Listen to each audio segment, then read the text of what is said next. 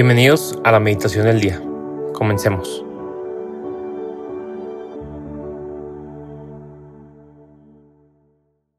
En el nombre del Padre y del Hijo y del Espíritu Santo. Amén. Ven Espíritu Santo, llena los corazones de tus fieles y enciende en ellos el fuego de tu amor. Envía tu Espíritu Creador y renovarás la faz de la tierra. Oremos. Oh Dios que has iluminado los corazones de tus fieles con la luz del Espíritu Santo, haznos dóciles a sus inspiraciones para gustar siempre el bien y gozar de su consuelo. Por Cristo nuestro Señor. Amén. Esta mañana, entra en presencia de Dios, o mejor dicho, date cuenta de que estás en la presencia de Dios. No hay nada que te pueda separar de Él. Dios está presente en tu vida y quiere hablarte al corazón esta mañana. Quiere dirigirte la palabra. Tiene un mensaje para ti. Pídele al Espíritu Santo en tu corazón que te ayude a escuchar ese mensaje, esa palabra, que renueve tu corazón para poder recibir su palabra como en un terreno fértil, de modo que dé fruto. Deja a un lado las dificultades, los pendientes. Este momento es para Dios nuestro Señor. Es para ti. Es para que se encuentren ustedes dos y puedan hablar de corazón a corazón. Lectura del Santo Evangelio según San Mateo. Gloria a ti, Señor. En aquel tiempo Jesús dijo a las multitudes y a sus discípulos, En la cátedra de Moisés se han sentado los escribas y fariseos Hagan pues todo lo que les digan, pero no imiten sus obras. Porque dicen una cosa y hacen otra.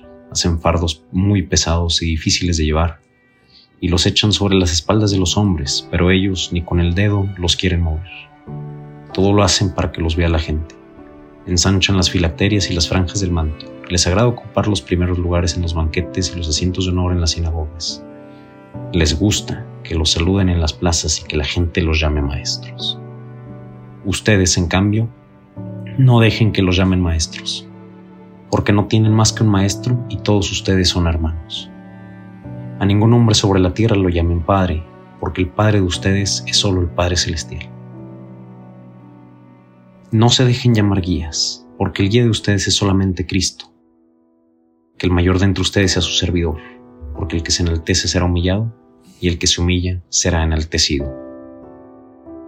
Palabra del Señor. Gloria a ti, Señor Jesús. En este Evangelio se enfrentan dos lógicas, dos modos de ver el mundo, de relacionarse con los demás, de relacionarse incluso con Dios mismo. El de la posesión, que dirige, que obliga, que está centrado en la lógica del deber en la cátedra de Moisés se, se han sentado los escribas y fariseos. Hagan pues todo lo que les digan, pero no imiten sus obras. Esa lógica que a veces tenemos todos de poder controlar con nuestras acciones el comportamiento de los demás o incluso el comportamiento de Dios, de querer ganar, conquistarse el favor y el cariño de Dios a través de nuestros comportamientos. Por otro lado, Jesús nos presenta otra lógica.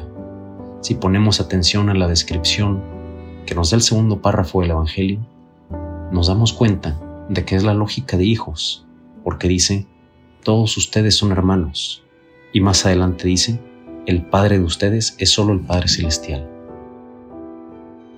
El Hijo recibe, el Hijo acepta, el Hijo sabe que hay un Padre que lo ama y que no está solo, que vive en comunidad, que hay a su alrededor hermanos y hermanas que también necesitan de Dios, pero que no pueden merecerlo y no necesitan merecerlo.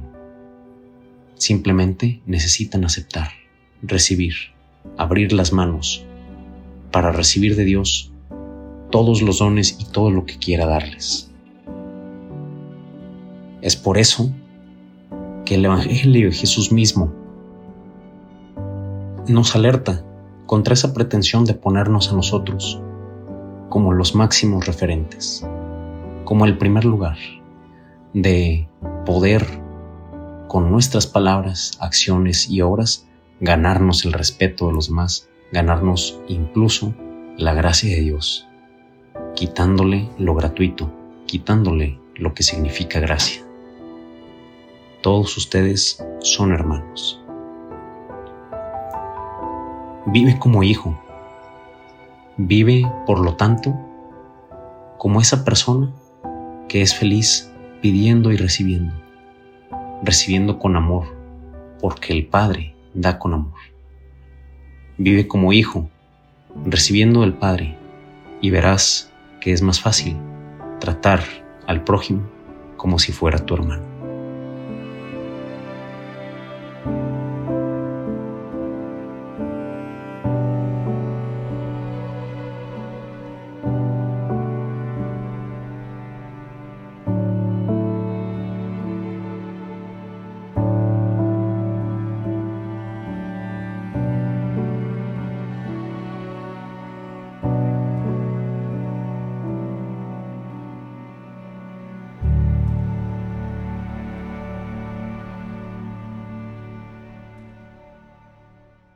Te damos gracias, Señor, por todos tus beneficios, a ti que vives y reinas por los siglos de los siglos. Amén.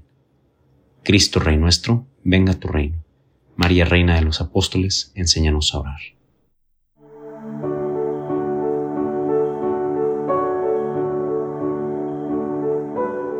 Permanece meditando lo que más te haya llegado al corazón. Nos escuchamos mañana.